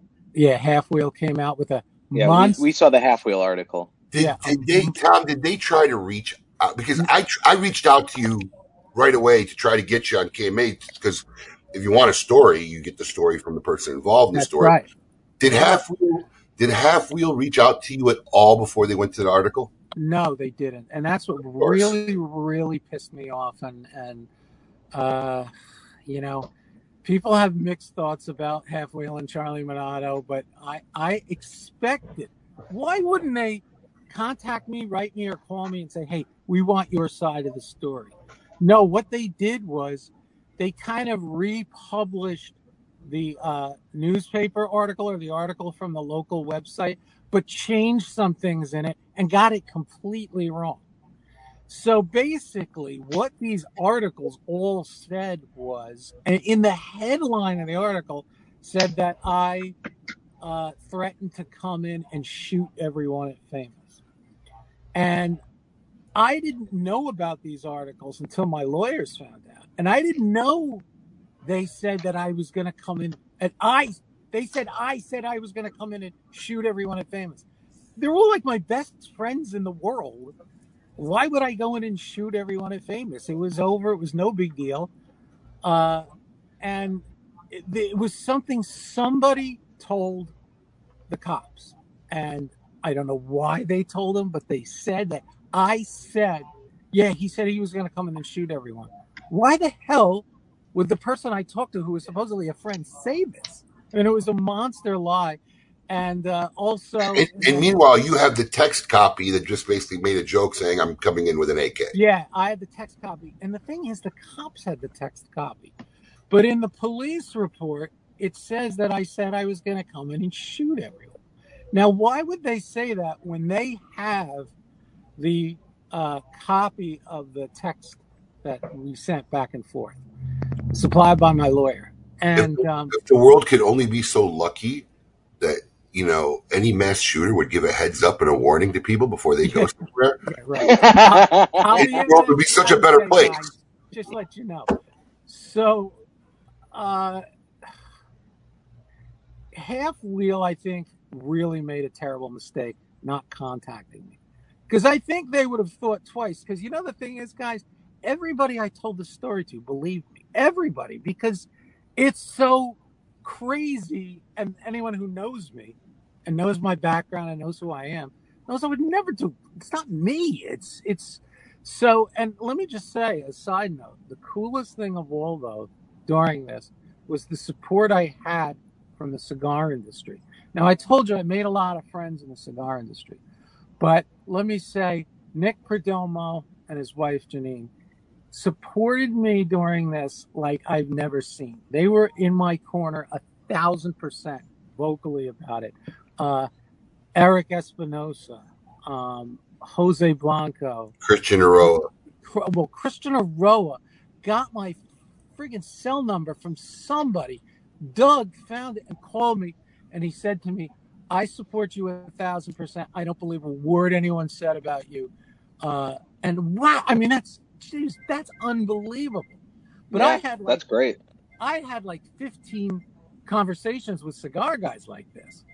Uh, you know, uh, my good buddies from Viva La Vida, Gus and uh, uh, uh, why am I forgetting his name? But because he's my good friend. Uh, and and like like 10, 15 cigar companies all just said to me, no, we totally with Steve Saka, Pete Johnson, uh, and, and I really I am friends with all these guys, and uh, I know I'm name dropping, but it's fun. And uh, Sia Alessic says she never stopped loving me. She's a wonderful girl, and uh, uh, so that that was very cool. And this whole time they've supported me, and now that uh, well, I won't get to the end yet, but because uh, uh the end is good, it's a good ending to this. Um, but this was a very difficult time of my life, and what added six months to the process was COVID, because the courts shut down. And boy, did Right. that suck a whole lot, because then I couldn't solve anything. So, should I get kind of to the end? Well, Yeah. I was gonna I was gonna set you up. So you go to court and they find out that you never actually made this statement anywhere of going in there, and they actually expunge it from the record. Is that correct? Well, it probably took about six trips to court in Pennsylvania, At one of the courts. paying a law firm thousands of dollars um, for something that I was completely innocent of, and uh, finally, they sent me a, uh, or actually, a person from the court contacted me and said, uh, "We're going to put you on a six month, I guess, probation, whatever that was. But after the six months, we're going to uh, lift all charges against you. They're dropped, which has just happened. All charges are dropped against me. Come on, a yay, guys! Yay! That's right. yeah. Nice. So, and then But they well, said, it's more than that. It's more than just a dropping of the charges. yes, eh, which is really great. They said that they're going to eliminate it from their Pennsylvania state uh, computer system records. So I was told by the person from the from the their their court system that it will be as if it never happened. It will be completely Wow. eliminated. So that's in the process of happening right now. Uh, but I am uh, I am lifted of all charges, and I Big congrats. yeah, it, it's it's so great because it really hurt my cigar business, as you can imagine. Thank you, Dan. Appreciate that. Um, you know, I I was uh, pretty busy in the cigar world, and this really hurt. But so many people stood up for me that during when this was happening, um, John Lipson from Alec Bradley, and uh, he called me up, and because I've known John forever, and he's that like he's kind of like second in their company in marketing and all their branding and stuff. And and uh, he said to me, "We want you to do work for us." We I go, but you know what happened to me? He goes, "No, we believe you a, a million percent." Um, and Alan Rubin got on the phone with me, and we talked a couple times, and they both said they believed in me a thousand percent, and they wanted to prove it by giving me work. And I was like, "Holy shit!" So they gave me a lot of work. Uh, it was great money, great stuff. Um, Alan Rubin went to the point where he actually called uh, uh, Arthur Zaretsky from Famous and told him, I'm working with Tommy and I don't want you to have a problem with this. And he said he didn't have a problem with it. And then COVID hit and they stopped doing everything. Um, because COVID really affected companies like Alec Bradley who uh, don't make their own cigars. Companies who control and made their own cigars, and you guys, I know this. Uh, thank you, Mark. Mark Williams is awesome. Uh, guys who know uh, the the uh, let's see, companies like Perdomo, and you know, in general, and uh, any of the the cigar makers, AJ Fernandez, they were fine. In fact, did phenomenal. Nick said Nick Perdomo told me he did so amazing during COVID, but the comp the smaller companies like Alec Bradley, like uh, Viva La Vida, like several others, they had a tough time during COVID because the cigar factories were making their own cigars first with the tobacco they had. And uh, just thought I'd throw that in as a side note. Um, but bottom line, uh, this is over with. And uh, the person that uh, that turned me into the cops and really, I thought was a friend, uh, really hurt me, and I don't know why, uh, but it's over with. And you know, you, and let me tell you guys out there that uh, Abe put something on. Uh, uh, you put something on Facebook about what happened to me, and we had never talked before. And then I contacted you and I said, Abe, I told him the story, what happened, right? And uh, I, uh, you know, laid the whole thing out for him. And Abe, I could tell you totally believed me because everybody believed me once I told them the story. And you said, any, I want you on my show to, what do you call it? Talk about, give your side of the story. And you were very cool about it. And uh, I said, I got, my lawyers want me to wait before I get on the, uh, and, well, it's been a year and a half. Yeah. And finally, uh, it's happened. And you invited me on, and that is the coolest thing. And you guys are great. Thank And you. Listen, we're happy for you. I mean, glad this is behind you. I mean, what a what a nightmare situation. Now, I'm curious. are you resentful to that friend? Do you envision yourself one day ever having a conversation about what happened with him? Extremely. Yeah, but I gotta learn. You gotta learn to let that kind of stuff go where it comes from anger. I hope I can do it not from anger. Uh, And do you think do you think one day you'll you'll you know reach out or have a conversation with them about all this? Or do you just think that's it, it's done, it's over, I'm done with that chapter of my life. I don't know. That's a really good question. I don't know. Um, you know, according to the uh, when I got arrested and stuff, I was no longer allowed to go to Famous or talk to any employees at Famous, which was bullshit because I had like ten best friends in the world that I worked Was that by day. famous or is that by your lawyer telling you it's in your best interest not to do that? No, it was by the police Oof. and the court, the court system. So. Oh wow. Uh, now I guess when this gets lifted, uh, I have to make sure that I can freely contact and talk to people there, uh, because I had some of my best friends in the world there. You know, I worked there for Yeah. six years every day, Yeah. so uh, I can move forward. So if anybody Speaking of moving forward, what's what's in the future for Tommy Z? um, eating competitions, uh, uh, you know that that's what I'm big on. Uh, no, I've I've my background was um, before I got into cigar stuff. I ran uh, an ad agency, and I've actually been ran several ad agencies that I owned and ran.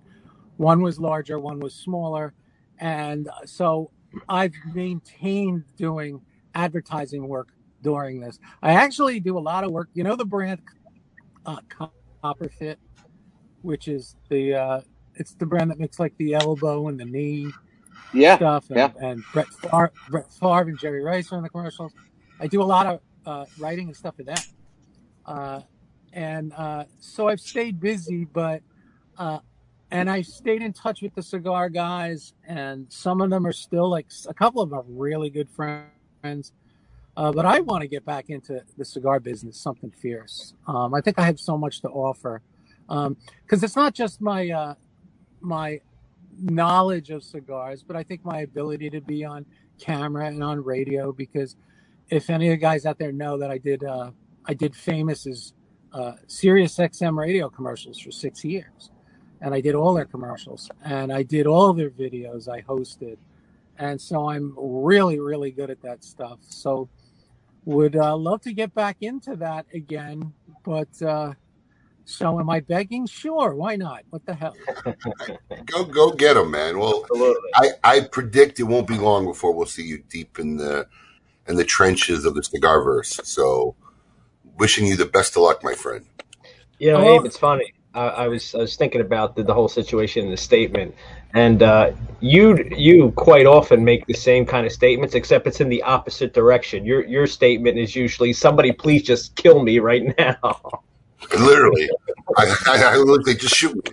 just, just kill God, just take me now. Seriously, Is that illegal? Is that illegal? I don't know.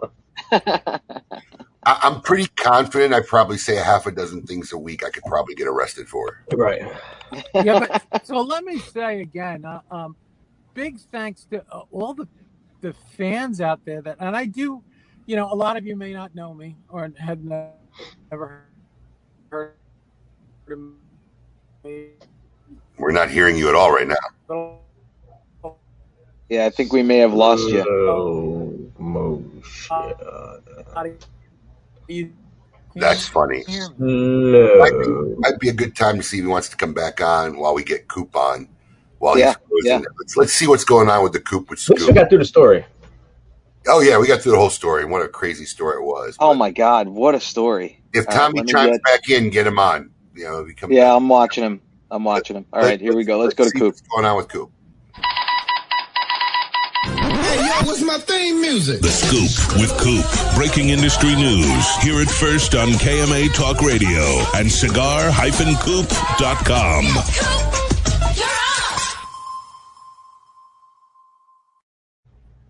Joining us from the Carolinas before he makes his trip to Las Vegas across the country, I believe in the parlor or in the dining room The kitchen. is Coop. The kitchen. Oh, the kitchen. The kitchen. Oh, that's where we had the best service, right? Exactly. Hey, good, So, uh, good morning, guys. William Cooper. Good morning. Welcome. Thank you. Yeah, hey, Alex, congra- we haven't had a chance. uh, Congratulations. Thank you, my friend. I I appreciate have that. Thank you very much. cigar. Oh, Very wow, good. look. Wow. I've, I've nubbed it. It's. I hope Coop got that press release. I did. I did, and it was. By the way, and I want to give Abe credit. It was very well done, very well executed. Not like most of the press releases that have been going on the last couple of weeks for the industry trade show, which on a whole, the cigar industry is getting a failing mark in my book. But Abe did a very good job. Thank you very much. Yep. Yep.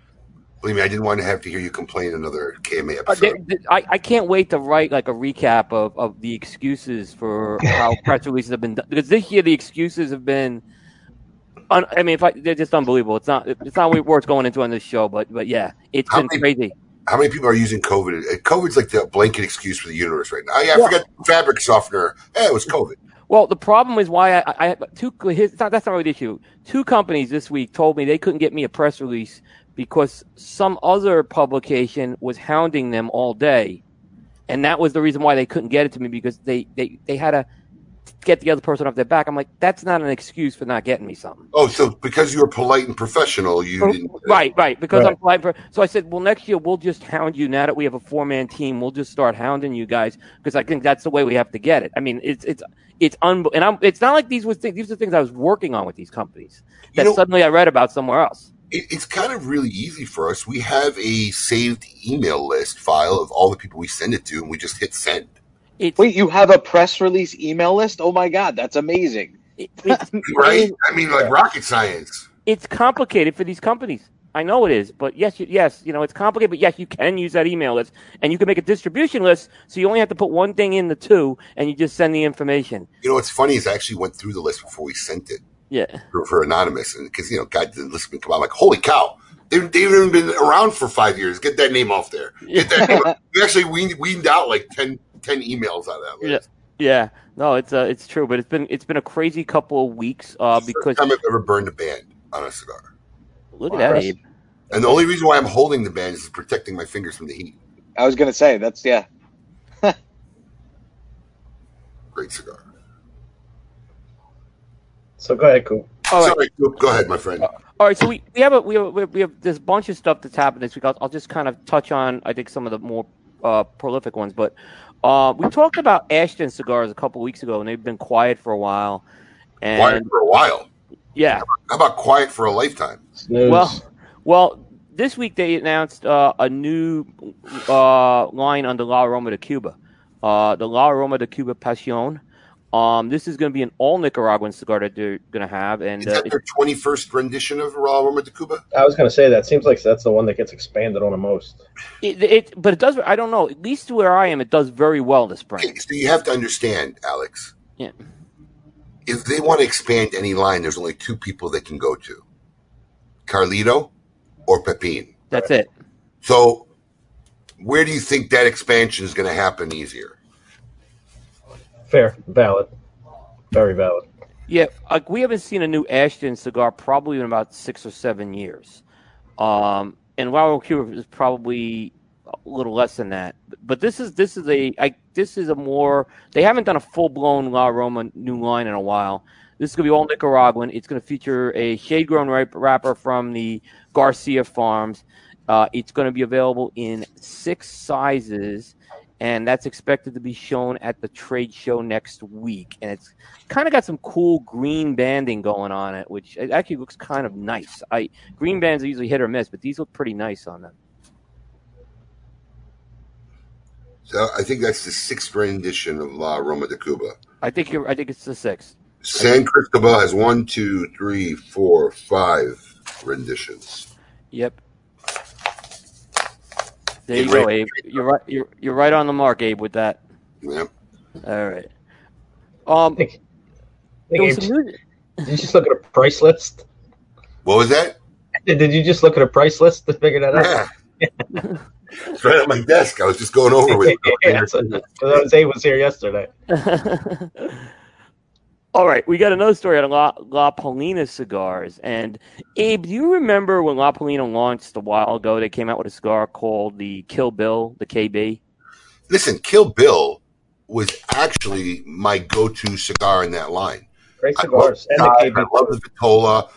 The flavor for me was on point because of the Vitola. I, I, I was a fan of Kill Bill too, as well. It was a little longer, right? Yeah, it was Yeah. a little bit longer in case you wanted a little bit longer of a smoke. Mhm. So they got, what do they got? They had something new coming out with Kill Bill. Well, they've taken Kill Bill and uh, they've complete. Now they're giving Kill Bill was actually an extension of a line called El Diario. So Right. it had the Goldie Paley picture on it. Uh, by the way, Abe, on point. I think you and I talked about this a while ago. Love that cigar to Kill Bill. Well, now Kill Bill, uh, which they call KB, is getting its own line. It's called the KB series, um, and they've kind of they kind of came out now with four sizes in it. Uh, the sizes are called Part One, Part Two, Part Three, and Part Four. Uh, and it's the packaging is kind of reminiscent of that Quentin Tarantino like vibe. Is I guess the best way to put it. Yeah, it, it they got they got away from the classic packaging they had with the Goldie Paley picture, and they've gone completely different with this. Hmm. Uh, so it, it's it, they're calling it the KB series. So I'm interested to see what the reaction to the packaging is going to be. Um, two of the sizes, uh, part three and part four, are um, part three is a five by fifty four, five by fifty two Robusto. Part four is a six by fifty four.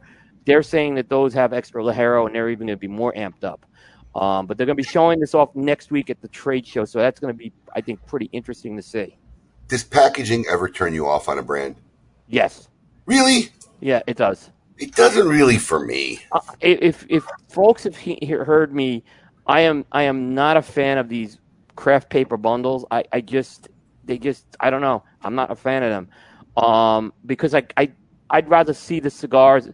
You know, when they're, they're hard to put craft paper bundles on a retail shelf. So for me, I can't really see them unless I kind of have to pull a cigar out or have someone pull the cigar out for me. I don't really like that. So I'm I'm a traditional box guy.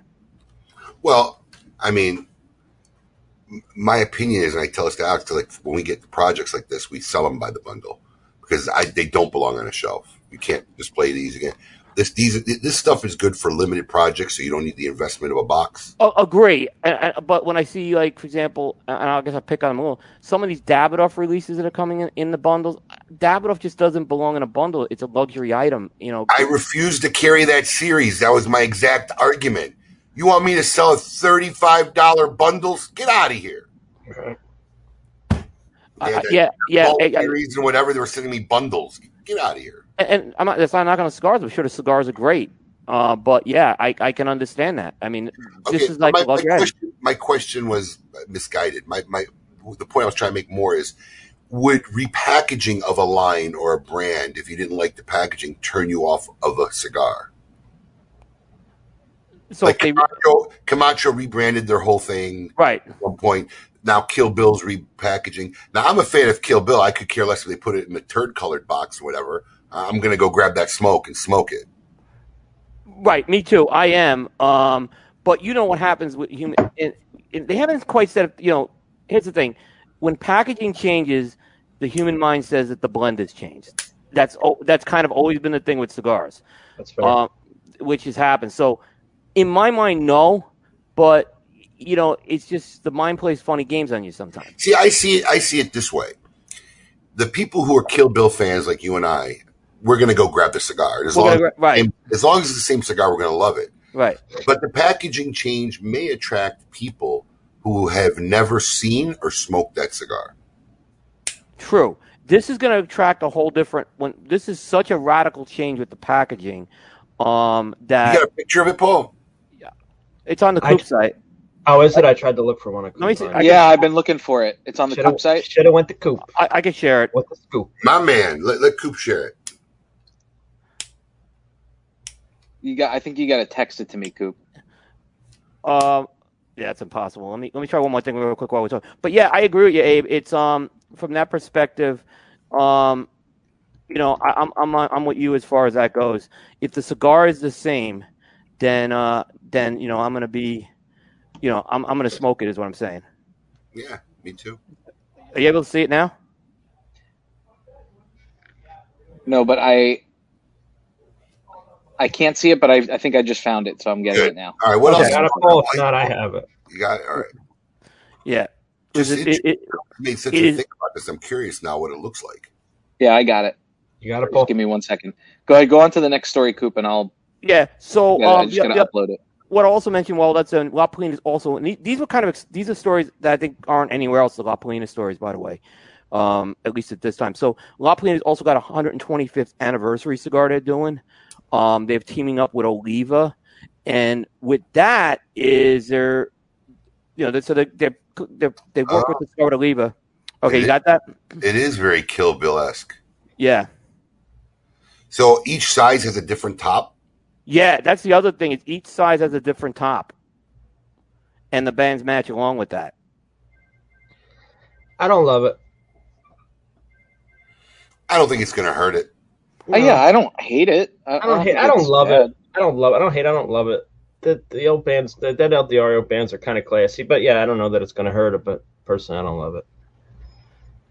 Hey, hey, Paul, can you pull up the 125th anniversary one, La Palina story too? So that that one is pretty cool. Pa- that one is very cool packaging. This is going to have old style glass jar uh, humidors that these are going to come in, and it's going to have the old style La Palina turn of the century uh, logo. It, it actually looked pretty cool with that. So, and that's also going to debut at the trade show. These uh, these humidor jars. There it is. Oh wow! Ooh, I like that. That's that cool. that was really cool. That was really cool. So yeah, So they're coming in glass jars. they're going to come in glass jars. Yeah, This that I hate. As a It's a limited one. Yeah, I, I- I can understand that too. I can totally understand that too. What's the That'll be count? fun to ship. What's the count in those those glass jars? Not just ship. Where do I display it on a shelf? Yeah, these are these are uh, 39 count. Oh yeah, so tough box sale. Tough box sale and hard display. Yeah, yeah, they're not they're not gonna be they're not gonna be cheap on those either. I don't have the pricing on me, but that is not gonna be cheap. But that's gonna come from that they're doing they're working with Oliva on that one.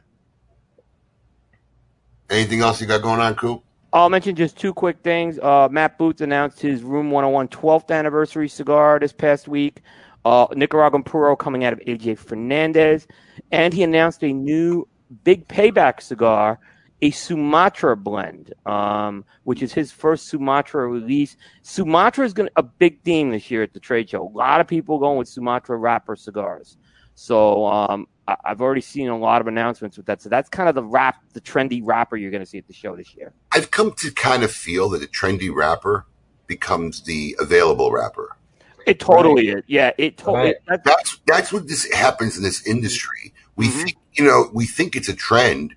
We think everything, but no, there's a shortage on other stuff, and that's the readily available wrapper typically, and that becomes the trendy wrapper. Yeah, Nick Melillo was telling me this once, and he said it's kind of like the stock market. You know, where certain where certain wrappers are, are commanding a higher price, and other wrappers command a lower price. And when those wrappers command a lower price, a lot of people will get it and they'll stock up on it, and then they eventually have to use it. So that's what you. That's why you kind of tend to see these things go in cycles over the past few years. But I don't remember as much Sumatra as this year. It just seems like there's a much bigger percentage of it. Well, Uh, according to our bow tie expert, there's a massive amount of Sumatra available currently. Also, also a Sumatra expert apparently. Who's that? Casey, of course. Casey Abdelani. Uh, no, no, I, I, Don't I, trust, Casey. I trust Casey on that one. Otherwise known as Kevin Casey. yeah, I called him Kevin Casey twice. yeah, yeah. There you go. So yeah, What uh, anything else going on, Coop? Um, no, like I said, there's a lot of other stuff we could go through. You could check out the um the, the uh, we have the list on the Coop site of the PCA uh, on our big board. Uh, there's like there's about hundred releases we've tracked so far going into the trade show. Wow. So it's starting to pick up. Yeah. Oof. You excited about going to Vegas? I'm v- I'm very excited about it. Um, so you know, I'm- I'm leaving, I'm leaving I'm Wednesday. available, I'm available for any live interviews, man. Don't worry. I'll Um, make, I will make time for you. No, Abe, you, you seriously, you guys got to come out to the. I know Brandy's gonna come out to the house. We're gonna have the house every night. Uh, you know, if you want to, it, it, it, we- we're gonna have some people over. It's not gonna be wild and crazy, but but we we have a great time out there, uh, for sure. And uh, Well, we'll stop by and say hello. yeah, definitely. Coop definitely. was telling me it's a luxury. This time it's a luxury it's a, cigar it's a- media compound. This is a luxury cigar media compound, and and my, and my bank book will prove it. So it's all. so so we, we we we have a bigger team this year, so we wanted to make sure everyone's comfortable. But I get out there on Wednesday. Uh, now there's this hurricane. You heard about this hurricane, right? Next week, yeah. Oh, fact, we know we're Does we were this become does this become the PCA jinx this year? This hurricane is my question. we we um we were just debating this Alex and I yesterday because you know we for our connoisseur club it's very difficult to get bands to Uh-huh. multiple cigar companies in real small quantities. So we actually get them labeled here in Miami before we ship them out.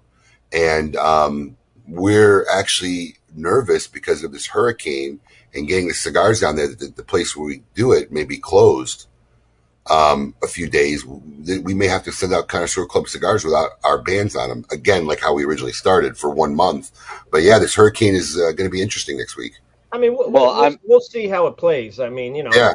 for our listeners, You don't know. It's still so early. that aren't in Florida. I mean, down here in Florida, Category One, even a Category two, two hurricane, nobody really bats an eye. It's a, th- Wow. it's a thunderstorm. Yeah, it's a But does, thunderstorm. but so does it we'll knock see. does it knock the airports out? Does it cause Yeah, but for at the airport? hours. It's not like days. Oh, yeah. It, Well, it- that's not the issue. according to current tracking, um, it's going to be out by the Atlantic by Wednesday or Thursday. So, you know, we're leaving Friday. We should be clear of.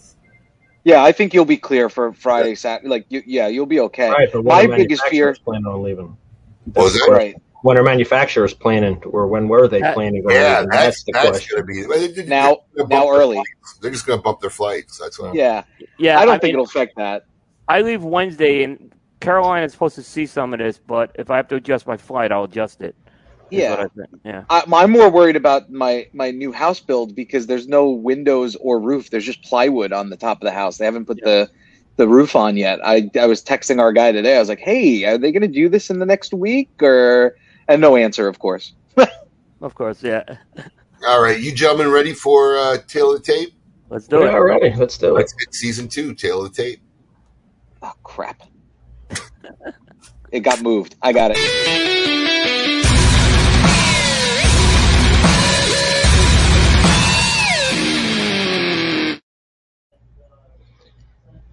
Start the clock. All right, coming in at I believe we're at number seven. Sorry, I've been in a tailspin lately. But uh, coming in at number seven for my pick, top wrestlers of all time, is Coop's uh, previous week's pick, The Rock. So The Rock um, comes from a wrestling family. His father was a wrestler, has wrestling in his blood. Uh, the guy was really a superstar, superstar. Um, great gimmicks, some of the more memorable one-liners. Um, you know, if you smell what the Rock is cooking, uh, it doesn't matter what you think. Uh, the people's eyebrow, which Abe is able to execute perfectly, and also I may be wrong, but to me, one of the first guys that really broke out seriously into the movie uh, world. Um, I could be wrong, but I don't know. Coop, go ahead. Yeah, no. Um, actually, Hogan did a little of it, but not to the It level of Rock did. Yeah. Yeah, but um, my number seven is Shawn Michaels, and here's what I gotta say about Shawn Michaels: the Iron Man match, the ladder match, the Flair retirement match, the Montreal Screwjob. This guy was in big time matches, and he performed at the highest level in these big time matches, winning a lot of these matches. He had several runs as champion, very charismatic around the camera, very uh, high flying acrobatics. Surprised he never made that jump. Like right, I agree. So, but but he was but incredible career he had. Most of his career was with the WWF, WWE. So, um, I would definitely put him as my number seven. Yeah, great pick. I agree, and I feel like Shawn Michaels is one of those guys that either love hate or love to hate. You know. Yeah, There I it mean, is. The eyebrow. In fact, all my kids could do it. But yeah, Shawn, Shawn Michaels was a big time guy, man. He really was. He, he big man. I mean, big, and, and we didn't even mention that whole Degeneration X thing, Right. uh, which was like his the I call the modern version of the Four Horsemen that he did. You know, so they kind of did the same thing. Yeah. Who's got that graphic, Alex? Which one? That the the top list right there. That one right there. I I'm putting it up. No, no. So, somebody text me that graphic. I want to post it on KMA. Let the people uh, chime in and see what they feel about. The Alex, you you have to do it because I can't download it from Yeah, here. that's fine. I can I can send it to you. And there you That's have pretty it. cool. Number I mean, it's all guys I know now, except for that one guy from the what the 30s that Coop brought up. No, he was like the '80s. He wasn't. I, I have a guy who's in further back in time, but he hasn't come up yet. the '80s is the '30s to Paul DeGracco. Yeah. yeah. well, I was born in '83. Coop, by any chance, will Kid McGraw make your list at all? Absolutely not. Oh, You know, it's funny Yeah, because I'm going to take. Yeah, go ahead. Go ahead. No, I was Alex. gonna say me and Coop had this ongoing conversation. Um, you know, some of these guys, like The Rock, kind of get bumped up where they probably would have been deeper down, but it's the length of their career Yeah. that uh, kind of lands them where they are on their list. But you know, it's weird. You kind of look at it like it, it, it's. I, I- look at it and I was kind of thinking about it. It's almost like boxers too. You know, now in, in, in this day and age, boxers are fighting 50 fights, 60 fights. They don't have to fight, you know, 200 fights to make a living. And it's kind of the same thing. These guys realize they don't have to wrestle for 30 years um, and destroy their body. It's why you see these guys making the jump to the movies and whatnot. So it, it's it's it's interesting to kind of do that. You know, the the Rock wasn't a 30 year wrestler, but uh, was a superstar in his own time. A lot of them, a lot of them early on didn't have the option, and then Right. Well, same thing with boxers. These guys had to fight to you know feed their family. Right. And then, didn't to- and, and then honestly, a lot of them can't make that transition. I mean, Uh, Rock, it wasn't it wasn't easy for Rock. If you hear him talking about, you know, he was very bad in his first few things, and he actually took it seriously. Went to acting school, got coaches. You know, really, right. really tried to refine his skill in the art of acting. Yeah. I, and I don't know if anybody could curb, but I mean, I think I'm right in that I feel like The Rock was the first guy to, you know, Hogan did some movies. Rock was uh, the first guy to do it successfully and legit. successfully and do it like real and not not in became- wrestling movies and star. I know Andre the Giant did Princess Bride, but again, he was became more a sought out actor Right. and not Right. a cameo or a you know a a faux appearance. You know, Yeah, exactly. A couple of Hogan's movies were actually used to set up some main events. I remember in the WWF. Yeah, had there was the yeah. Zeus. What was Zeus, that one? Yeah, yeah. yeah, yeah. So it was kind of like it wasn't really as serious as when The Rock did it. He went, you know, he started doing movies like The Mummy. The Mummy, and yeah, he was doing real movies. yeah, so I think it was a big difference with, with Jesse got a big Ventura one- did it, but he Huh? left. What'd you say? Rock's got a big one coming out uh, this summer called uh, Jungle Cruise. It's the movie. It's like the the movie that was inspired by the Disney ride Jungle. Hey, I saw a Of course, great Paul knows that. I saw a great movie last night, man. My kids, I guess my wife saw it, told my kids about it. We all watched it. The Tomorrow War. Does it take place in Tomorrowland? No, Tomorrow War is uh, Chris Pratt. It was really, really. Good. I love Chris Pratt. It was a I, I, listen. I like Chris Pratt as a person as much as I like him as an actor. He is a down to earth, good guy. But um, it was a, it was a really you, look any any one of those time movies always. It's it's a time continuum movie, but it's about a future war that's going to end the, the the the whole human race, and they actually go back in time and they do a draft. It's crazy. It, it's a Tomorrow War. I think it's on. uh it could be Netflix or Amazon, one of them, but it's out, it's out right now. So if you guys want to watch a good movie, hit up the Tomorrow War. It's pretty cool. I might watch it tonight. Yeah. It's actually really good because I we, commented this on KMA man. There's like no good movies coming out. Like we're my kids are dying for Black Widow to come out in another six days because there's just been no like real movies in the last two years. They got to watch if they like kids movies. That that new Luca from Pixar came out. My kids are obsessed with it. It's really well done. Only two of my kids are still in that range, and maybe even one. They're beyond that crap now. Thank God. Well, Many Saints of Newark, the trailer came out this week. I mean, so I'm like, uh, When is that going to be released though? Coop? They September. delayed it, right? Late, like, it's September. So All right. I, I can tell you, I'm gonna, I'm gonna be watching that the night it's on. So Well, thanks for the updates, Coop. We'll definitely look forward to seeing you yeah, I look forward to uh, Okay. seeing it. Yep. yep. Right. In traditional fashion, now we're going to close out KMA Radio with our cigar insane asylum. Welcome to the Cigar Asylum, Did you know I'm utterly insane? We all go a little mad sometimes. where logic and reason cease to exist.